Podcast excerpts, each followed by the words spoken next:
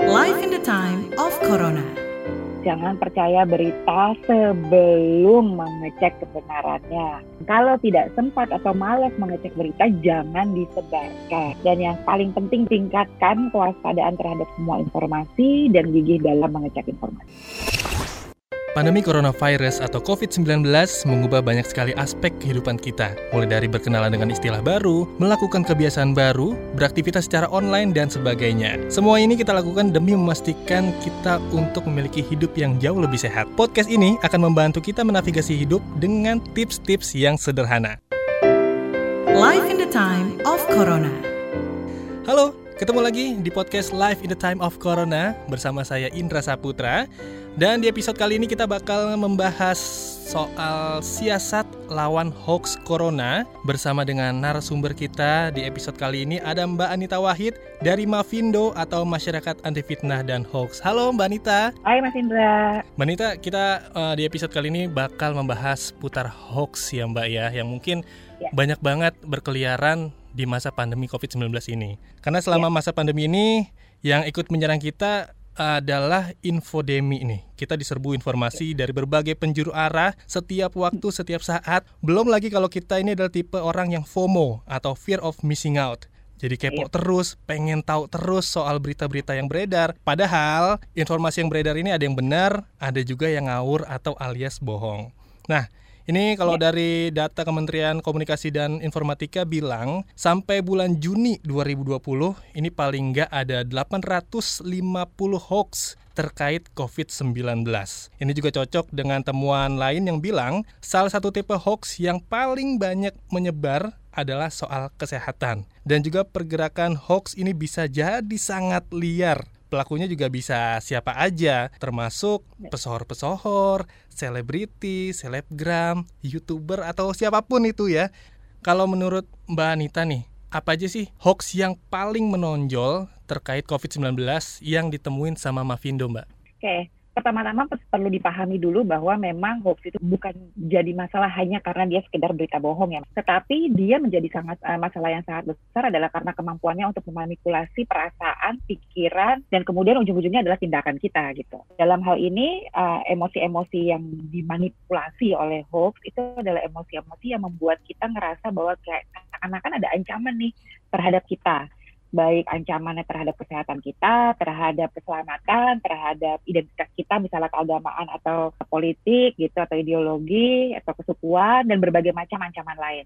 Itu sebabnya memang salah satu hoax yang paling membuat kita resah adalah hoax kesehatan karena begitu kita menerima informasi-informasi kesehatan yang memunculkan emosi-emosi tersebut gitu ya, emosi khawatir, takut, cemas berlebihan, kita jadi berkurang nalarnya dan akhirnya nggak ngecek informasi terus akhirnya dengan mudahnya menyebar akibatnya jadi makin parah penyebarannya makin tidak terbendung. Nah kalau kita bicara mengenai dalam konteks COVID itu macam-macam hoax ya dari yang sekedar asal usul virusnya dari mana terus kemudian moda penyebaran virusnya virusnya itu seperti apa terus yang juga mengerikan itu adalah gimana cara pencegahannya dengan menggunakan macam-macam ramuan dan bahan-bahan terus bagaimana penyembuhannya, terus uh, stigma-stigma negatif yang muncul terhadap tenaga kesehatan gitu ya. Terus bahkan bagaimana hoax-hoax ini kemudian dikaitkan dengan hal-hal lainnya seperti misalnya uh, menggunakan sentimen uh, keagamaan dengan menyerang agama tertentu gitu atau menganggap bahwa virus ini adalah cara untuk menghancurkan agama tertentu terus kemudian ada lagi sentimen kesukuan karena kebetulan memang virus ini munculnya pertama kali justru di Cina atau juga dijadikan untuk sentimen politik gitu karena memang kita masih berada dalam sisa-sisa polarisasi. Nah, yang juga tidak kalah menariknya sebenarnya adalah teori konspirasi gitu ya mungkin wow. sangat menarik banget buat dibahas gitu ya nanti yang berhubungan dengan yang ini. Tapi sebenarnya seberapa pengaruh sih Mbak berita bohong atau berita hoax ini terhadap penanganan COVID di Indonesia? Sangat pengaruh gitu ya karena misalnya orang-orang uh, tidak memahami akhirnya uh, sebenarnya fenomena COVID ini apa sih? Sehingga penanganannya sembarangan. Yang percaya bahwa ini adalah konspirasi gitu, kemudian lengah terhadap uh, protokol-protokol. Atau orang-orang yang percaya bahwa sebenarnya COVID uh, tidak terlalu berbahaya, jadi sembarangan ketika misalnya keluar atau berinteraksi, tidak menjaga jarak dan seterusnya. Orang-orang uh, banyak yang menaruh curiga terhadap tenaga kesehatan misalnya. Atau orang-orang berusaha untuk menyehatkan dan menyembuhkan dirinya sendiri dengan menggunakan segala macam ramuan yang sebenarnya belum tentu benar. Gitu. Atau bisa jadi justru bermasalah ketika tubuh masing-masing orang itu ada masalah sebelumnya. Belum lagi kita bicara mengenai sentimen yang masih meluas yang membuat ketidakpercayaan terhadap otoritas kesehatan, otoritas pemerintah, dan juga otoritas dan juga rumah sakit rumah sakit dan tenaga kesehatan itu jadi makin meningkat. Gitu. Akibatnya orang uh, enggan gitu ya untuk memeriksakan diri ketika misalnya muncul gejala-gejala itu jadi bahaya banget. Nah, yang sangat disayangkan sih sebenarnya banyak pesohor-pesohor justru ya yang mungkin punya banyak followers, punya banyak subscriber, punya banyak pengikut di sosial media yang mungkin menyuarakan konspirasinya itu sangat disayangkan sekali mungkin ya. Nah, menurut Mbak Anit bagaimana nih soal konspirasi ini gimana cara kita sebagai masyarakat yang menerima informasi, gimana cara untuk mengcounternya nih Mbak? Oke, okay, sebelum kita ngomongin mengcounternya, ini sebenarnya ada hal yang menarik. Jadi, Profesor Steven Novella dari Yale School of Medicine, beliau itu seorang profesor di neuroscience, dalam seri uh, perkuliahannya mengenai a scientific guide to critical thinking skills ngomongin nih soal teori Jadi dia bilang gini bahwa pada dasarnya setiap manusia itu punya kecenderungan untuk berusaha melihat segala sesuatu yang terjadi di sekelilingnya Terus kemudian uh, ada kejadian A, kejadian B, kejadian C dan seterusnya, lalu kemudian dikait-kaitkan seakan-akan ada pola tertentu gitu. Dan begitu sudah melihat bahwa ada pola, ada keterkaitan antar kejadian itu, lalu kemudian diberikan makna. Masalahnya adalah saking jagonya kita melakukan itu, sering kali kita memberikan pola itu atau keterkaitan itu pada hal-hal yang sebenarnya tidak terkait. Dan kemudian kita memberikan makna ini apa sesungguhnya gitu ya. Nah, pada saat kita melakukan itu pada dasarnya ini adalah hal yang aman karena memang juga melatih kita untuk berpikir kritis mengenai hal sekitar. Tapi ketika jadi ekstrim, dia bisa berkembang jadi teori konspirasi. Kita, nah begitu dia udah jadi teori konspirasi, ini yang gawat. Karena pertama dia cepat sekali menyebar yang kedua, biasanya orang-orang yang membangun narasi-narasi yang sifatnya teori konspirasi ini itu berusaha untuk mencari kalau ini adalah konspirasi, kalau ini memang disengajakan, maka siapa pelakunya? Dan biasanya mereka selalu larinya adalah ke siapa sih yang diuntungkan gitu. Terus abis itu mereka tidak bisa memberikan bukti gitu biasanya. Atau kalau misalnya pun memberikan bukti, buktinya juga nggak valid atau tidak berdasarkan kaidah-kaidah ilmiah gitu ya. Dan kalau misalnya ditantang untuk menunjukkan bukti, mereka justru minta yang nantang membuktikan kebalikannya. Nah, dalam kasus yang selebriti-selebriti kita sebarkan gitu ya teori konspirasi itu kan ada satu yang menonjol gitu ya dibilang bahwa COVID ini sebenarnya tidak menyeramkan seperti yang diberitakan di media. Nah kalau kita mendengarkan percakapan di masyarakat sebenarnya ada kepanjangannya tuh teori konspirasinya. Dibilang bahwa angka yang dimunculkan oleh pemerintah itu sebenarnya jauh lebih tinggi dibandingkan yang sesungguhnya. Tapi mereka terpaksa melakukan itu karena ada tekanan. Tekanannya adalah dari pihak yang diuntungkan yaitu adalah rumah sakit gitu. Jadi supaya rumah sakit ini kemudian bisa menguruk keuntungan dengan mencharge mahal untuk perawatan-perawatan COVID gitu ya. Lalu kalau diminta bukti mereka tidak bisa membuktikan atau bahkan ada yang berusaha memberikan bukti tapi buktinya abal-abal gitu hmm. misalnya. Ada yang mengatakan bahwa kami sudah melakukan pengetesan massal sebanyak seribu orang ke di satu provinsi tertentu dan ternyata yang positif itu hanya beberapa aja kok gitu. Berarti nggak benar gitu. Padahal bukti itu sangat tidak valid gitu ya kalau kita ngelihat angkanya aja sekarang 117 ribu penderita dibandingkan 260 juta penduduk ya Indonesia maka dari angka itu aja artinya secara kasar rata-rata maka satu dari 2.222 orang itu positif terkena COVID. Jadi kalau seribu orang terus dia menemukan beberapa orang positif kan berarti sebenarnya angka yang ditunjukkan itu atau keadaan bahwa COVID itu meresahkan dan ganas itu valid gitu. Hmm. Tetapi orang yang punya bukti ini tidak mau melihat hal tersebut. Mereka cenderung untuk tidak bersedia melihat hal-hal yang disodorkan yang dibuktikan secara ilmiah dan lebih suka melihat kepada konspirasinya itu karena memang sangat-sangat bermain di tingkat emosi. Ini yang sebenarnya membuat kita justru khawatir gitu karena orang-orang ini adalah orang-orang yang punya follower banyak. Hmm. Omongannya mereka itu banyak didengar, omongannya mereka itu berpengaruh. Jadi memang harusnya kita mulai memikirkan nih orang-orang yang punya pengaruh yang sedemikian besar, apa sih yang seharusnya berlaku untuk mereka? Misalnya adalah untuk selalu mengecek narasumbernya atau sumber informasi yang mereka sampaikan. Mereka juga harus bertanggung jawab atas informasi apa pun yang keluar dari mulut mereka, hmm. channel-channel mereka gitu ya. Dan bahkan kalau perlu, kaidah-kaidah dan etika-etika jurnalisme itu berlaku buat mereka gitu karena informasi yang keluar dari mereka sangat berpengaruh terhadap orang-orang. Banget itu ya. Nah, ini Banget. pengaruhnya juga uh, info-info seperti itu konspirasi atau berita hoax seperti itu cepet banget kan ya Mbak ya dari satu channel yang berita tuh cepet banget ke media sosial sedangkan pengguna media sosial ini beragam semua orang pasti iya. punya yeah. media sosial anak-anak sampai orang tua. Nah, yang sering ditemuin nih Mbak orang tua nih Mbak yang gampang yeah. banget termakan sama berita hoax. Nih gimana Betul. cara kita sebagai yang muda-muda atau mungkin anaknya menyikapi berita hoax yang menyerang orang tua nih Mbak? Kita mesti memahami ya gitu bahwa orang tua orang tua kita itu dulu hidupnya di dunia di mana informasi itu dapatnya dari channel-channel yang terpercaya yes. gitu ya koran, radio, televisi. Kita tahu kantornya di mana, jurnalisnya siapa yang nulis beritanya tapi kan sekarang masalahnya adalah begitu internet semua orang bisa membuat informasi, mereka memperlakukan semua informasi mereka terima di internet sebagai berita kayak zaman dulu. Iya. Nah, kami juga di Malvindo sadar betul gitu bahwa yang muda-muda itu dihadapkan pada dilema ketika di dalam grup keluarga orang tuanya, tantenya, omnya, kakek dedeknya nyebarin hoax begitu mereka ngasih tahu hmm. kalau itu hoax terus disemprot dasar kamu anak muda kurang ajar gitu ya. Langsung dikit dari grup tuh mbak. Melawan orang tua gitu. mungkin dicoret dari kakak bisa tuh. Serba salah sebenarnya. Nah untuk itu Mavindo sebenarnya sudah membuat sebuah tools yang kami launching tahun lalu hmm. tahun lalu sebagai persiapan pilpres waktu itu. Uh, ini adalah sebuah chatbot yang terhubung dengan database hoax kami gitu. Kami kan sekarang sudah punya sekitar empat ribuan hoax ya yang sudah kami hmm. bidang, sudah kami verifikasi.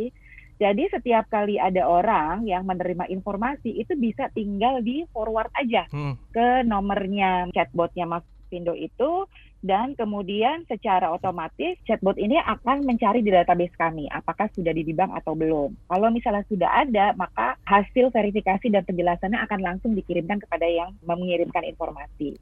Seandainya tidak ada, maka dia akan masuk ke dalam waiting list untuk diperiksa oleh checker kami. Nomor chatbotnya adalah 0859 216 500. Nah, dengan bekal senjata ada verifi hasil verifikasinya, sebenarnya yang muda-muda jadi lebih mudah untuk um, mengingatkan yeah. yang tua-tua dengan bilang bahwa ini sudah pernah dicek oleh Malvindo dan ini penjelasannya gitu. Ternyata itu bohong. Itu satu. Yang kedua, mohon diingat juga bahwa yang senior memang uh, sebagian ya nggak semua ada yang memang uh, tidak suka ketika dikritik di hadapan umum. Iya. Jadi lakukanlah di belakang gitu. Baik-baik ngomongnya ya Jadi, Mbak ya. gitu ya. Baik-baik bahkan kalau perlu kalau uh, untuk beberapa orang saya melihat bahwa yang yang ngefek banget itu adalah kalau kita benar-benar nunjukin kepedulian terhadap orangnya, yeah. bukan terhadap hoaxnya gitu ya. Jadi misalnya dengan bilang, Om saya kan uh, saya tahu nih undang-undang ITE berlaku juga buat yang nyebarin hoax. Hmm. Jadi saya nggak mau om kenapa kenapa kenapa gitu hmm. gara-gara nyebarin sesuatu yang om nggak tahu. Saya cuma pengen om baik-baik aja misalnya kayak gitu, hmm. gitu gitu ya sehingga nggak menyinggung perasaan gitu dan bisa memperkenalkan juga alat-alat lain yang disediakan oleh Mavindo untuk dimanfaatkan oleh para senior-senior. Oke. Nah, untuk nextnya mungkin ada nggak sih tips-tips yang harus kita lakukan ketika kita mendapatkan berita hoax nih mbak? Masalahnya kan untuk menentukan dulu ya beritanya hoax atau hmm. enggak gitu. Hmm. Yang jelas terutama sekali sekarang ada masa-masa tertentu di mana kita butuh untuk benar-benar vigilan banget, super hati-hati ketika menerima informasi. Masa-masa misalnya ketika ada pemilihan politik, ada kejadian-kejadian yang terkait agama, ada bencana alam dan ada kondisi-kondisi kesehatan khusus seperti pandemi sekarang. Itu tingkat kewaspadaan kita terhadap semua informasi yang kita terima itu harus semakin tinggi. Jadi yang pertama adalah semua informasi apa pun jangan selalu diterima sebagai kebenaran. Harus benar-benar dicek kebenarannya. Bisa menggunakan alat, bisa menggunakan uh, nalar sebenarnya dengan misalnya ketika menerima informasi mengenai yang sering banget itu kan lewat WhatsApp ya. Hmm. WhatsApp disebarin bentuknya biasanya narasi. Kita cek apakah di situ dibilang bahwa dokter Anu mengatakan ini ini ini. Langsung dicek di di apa search engine hmm. di internet dokter Anu ini siapa? Dia punya kapasitas apa untuk bicara ini? Dia uh, apakah dia punya uh, track record yang bagus mengenai kesehatan atau apa pun yang dia omongin terus cek juga apakah emang si dokter ini benar-benar ngomong begitu? Gitu jangan-jangan enggak cuma hmm. dicatut aja namanya. Atau jangan-jangan dokter tersebut memang tidak pernah ada alias uh, jadi-jadian itu gitu ya. bahaya tuh ya. Itu sangat mungkin. ya. gitu goib. Terus selalu cek juga sumbernya. Kadang-kadang dikatakan bahwa dilansir dari website uh, eh, WHO atau CDC atau apa pun periksa websitenya. Beneran nggak sih website itu ada? Hmm. dan kalau iya valid atau enggak kalau misalnya websitenya ada apakah memang memuat informasi seperti yang diberitakan itu atau tidak. Kalau melihat gambar, cek cek dulu benar nggak sih ini gambarnya ada apa enggak. Banyak banget alatnya bisa digunakan, cek uh, dengan Google Reverse Image misalnya gitu, atau Zitru atau yang lain-lainnya. Kemudian lihat juga apakah gambarnya atau videonya itu memang sesuai dengan narasi. Karena sering kali sekarang bisa kan, yeah. jadian apa, di mana, terus kemudian dikasih narasinya apa, seakan-akan kejadian di Jerman seakan-akan terjadinya di Kulon Progo gitu yeah. misalnya itu kan uh, menimbulkan kekhawatiran tertentu gitu jadi kita mesti benar-benar kewaspadaan kita tinggi dan kita perlu sangat gigih dalam mengecek informasi pakai semua alat yang ada gitu banyak banget hmm. dan selalu uh, kalau saya sih selalu menganjurkan pertama setiap kali ngecek inform lihat informasi masuk dulu ke database kami cek informasinya di situ uh, di database kami di terdapat.id atau di cekfakta.com hmm. gitu. Jadi cek dulu di situ kalau misalnya memang tidak ada uh, baru cek di internet berdasarkan yang tadi tips-tips yang saya katakan gitu. Oke, okay. Mbak Mavindo ini kan sudah terverifikasi ya dan udah ribuan hoax yang udah terverifikasi juga nih. Saya mau ya. ngajak Mbak Anit untuk bermain games untuk games, games hoax atau fakta. Mungkin ini hoax atau ah, berita-berita okay. ini masih seliweran nih di masyarakat Mbak. Okay. Mungkin bisa dijawab ya. sama Mbak Anit dari Mavindo nih. Yang pertama, hoax atau fakta? Laser dari termometer gun atau yang biasa untuk ngecek suhu gitu ya. Ini bisa merusak struktur otak. Hoax atau fakta? Uh, Oke, okay, saya tahu nih. Ini asalnya dari seseorang ya, pengamat politik, hukum dan segala macam. dan seorang penyiar yang bilang bahwa menolak di, eh, di dicek suhunya melalui hmm. dahi hmm. gitu karena mengatakan bahwa itu sebenarnya alat untuk mengecek eh, kabel panas gitu ya kalau nggak salah gitu. Um, ini jelas hoax banget gitu, hoax, karena ya. uh, hoax karena lasernya itu tidak itu sangat rendah gitu ya kekuatannya sehingga tidak akan bisa merusak oh, jaringan otak. Oke, okay, next. Penggunaan masker dapat menyebabkan dampak negatif untuk kesehatan. Hoax atau fakta? Ini hoax. Jadi hoaxnya bilang bahwa kalau pakai masker terlalu lama itu mm -hmm. nanti jadi kekurangan oksigen, hmm, terus kita keracunan CO2 gitu ya, kan ya. Uh, ini hoax karena sebenarnya kalau uh, masker dipergunakan dengan tepat dan ketat gitu ya, dan kemudian dipastikan memang ada uh, uh, bisa bernafas, jadi dia tidak berbahaya walaupun jangka panjang hmm. dipakai. Oke, okay, next. Indonesia adalah satu-satunya negara di dunia yang merelakan rakyatnya jadi kelinci percobaan vaksin dari Cina. Hoax atau fakta? Uh, ini tidak hanya hoax tapi juga hasutan. ini kayak dongeng ini ya. Ketahuan banget. Kayaknya ya. dongeng ini. Uh, ketahuan banget tujuannya nih ada mau melakukan delegitimasi gitu atau meningkatkan ketidakpercayaan hmm. terhadap pemerintah uh, ini jelas hoax gitu karena sebenarnya uji coba vaksin itu dilakukan di banyak negara nggak cuma hmm. di Indonesia aja dan masing-masing negara bahkan berusaha untuk uh, mencari vaksinnya sendiri dan mereka otomatis juga melakukannya di uh, melakukan uji cobanya di negaranya masing-masing paling tidak ada Brazil misalnya terus ada Turki ada Chili itu mereka semuanya melakukan uji coba di negaranya masing-masing Oke, terakhir nih Mbak, katanya nih antara hoax atau fakta ya Nggak perlu ikut rapid test. Mencium bau cuka ini bisa deteksi seseorang terkena COVID-19 atau tidak. Hoax atau fakta? Oke. Okay. Ya, baunya mencium bau cuka itu bisa bikin berasa asam. itu betul. Deh kayaknya. Kalau mencium bau cuka, tercium bau asam itu fakta ya. Tapi untuk mendeteksi okay. apakah seseorang tersebut uh, reaktif terhadap COVID-19 itu itu uh, hoax, hoax gitu ya. ya. Jadi tidak tidak ada bukti ilmiah yang bisa membuktikan itu dan sebenarnya kalau ngomongin bisa mendeteksi karena dianggap bahwa kalau tidak bisa mencium berarti penciuman daya ciumnya terganggu hmm. dan itu adalah efek dari virus hmm. COVID. Hmm. Padahal sebenarnya ada virus-virus lainnya juga yang punya efek yang sama, hmm. bahkan simpel uh, virus influenza. Nah itu kan hoaxnya beragam tuh mbak, yang aneh-aneh, yang nggak mungkin banget juga ada. Tapi itu uh, seliweran di masyarakat mbak. Selain itu, apa-apa aja sih hoax yang ditemuin sama Mavindo di tengah COVID-19 ini yang aneh-aneh gitu? Banyak banget, banyak banget. Contohnya, contoh, banyak contoh. banget bisa contohnya bahwa di masker kita itu ada bagian kawatnya itu yeah. sebenarnya adalah antena 5G. Wah. Terus ada lagi mayat yang positif terkena COVID tapi dikuburkan dengan masih menggunakan daster. Terus ini yang mohon maaf ya hmm. uh, yang mendengarkan ini buat para laki-laki katanya nih kata hmm. si hoaxnya pria dengan alat kelamin besar cenderung lebih rentan tertular COVID. Wah.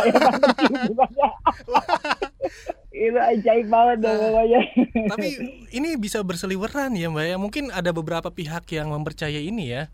Ini sangat berbahaya loh sebenarnya. Iya. Iya karena memang mau nggak mau hoaxnya sendiri memang memainkan emosi kita iya, kan gitu. Betul. Jadi ketika da, ketangkep mm. emosinya ya udah kita dengan mudahnya mempercayai dan bahkan ikutan nyebarin. Iya. Gitu. Kita yang sebenarnya nggak percaya juga emosi mbak, mendengar dan membaca pun emosi sebenarnya.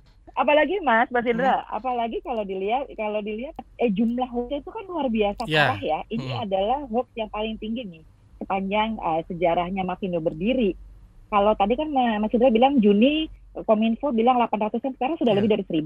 Wow. Datanya Maf eh, datanya Kominfo. Datanya Mavindo sekarang ada 580 sekian. Mm -hmm. Bandingin kita bandingin dengan hoax pilpres misalnya. Mm -hmm. Hoax pilpres itu rata-rata ada sekitar 100 hingga 110 hoax per bulan dan rata-rata 60 persennya adalah hoax politik. Oke. Okay. Gitu. Jadi sekitar 60 sampai 70-an eh, sampai 65-an hoax gitu ya per bulan. Tapi sekarang kita di baru bulan berapa nih dari Januari, Februari, Maret, April, Mei, Juni, Juli, Agustus, September, Agustus. Belum nyampe Agustus itu 7 bulan. 7 bulan 500 hoax, tetapi rentangnya sangat pendek gitu. Hmm. Hanya 5, 500 hoax itu hanya dalam 7 bulan loh. Sementara yang politik-politik itu tuh berbulan-bulan gitu. Kayak misalnya uh, hoax politik de uh, delegitimasi pemilu misalnya hmm. itu hanya 111 hoax selama rentang waktu 6 bulan. Sekarang kita nemuin 580 hanya dalam waktu 7 bulan. Itu kan mengerikan banget. Yeah. Karena memang sangat memanfaatkan keresahan masyarakat dan juga sangat memanfaatkan kondisi pandemi yang memang serba tidak pasti gitu. Di belahan man, dunia mana pun memang serba tidak pasti walaupun di Indonesia mungkin tingkat ketidakpastiannya hmm. uh, cukup lebih tinggi gitu ya hmm. dibandingin beberapa negara lain. Jadi ya cepat banget kembarnya mas. Nah terakhir Mbak Anit, tiga tips singkat aja agar kita sebagai masyarakat terhindar dari hoax perihal COVID-19. Jangan percaya berita sebelum mengecek kebenarannya. Dan kalau tidak sempat atau malas mengecek berita, jangan disebarkan. Hmm. Dan yang terakhir, yang paling penting dalam masa ini adalah tingkatkan kewaspadaan terhadap semua informasi dan gigih dalam mengecek informasi. Oke, sangat bermanfaat obrolan kali ini. Tapi waktu kita terbatas, Mbak Anita. Terima kasih banyak untuk informasi yang diberikan. Sehat selalu, Mbak Anit ya. Terima kasih banyak, Mas Andra. Bye, Mbak ya. Anit. Ya. Bye. Oke, terima kasih Anda sudah mendengarkan podcast Live in the Time of Corona. Untuk ide dan masukan, silakan email ke podcast at kbrprime.id. Tulis di bagian subjek podcast Corona Jangan lupa juga untuk ikuti podcast yang cocok untuk curious mind Anda di kbrprime.id atau di platform mendengarkan podcast lainnya. Follow kami juga di Instagram di @kbr.id. Sampai jumpa di episode selanjutnya. Bye.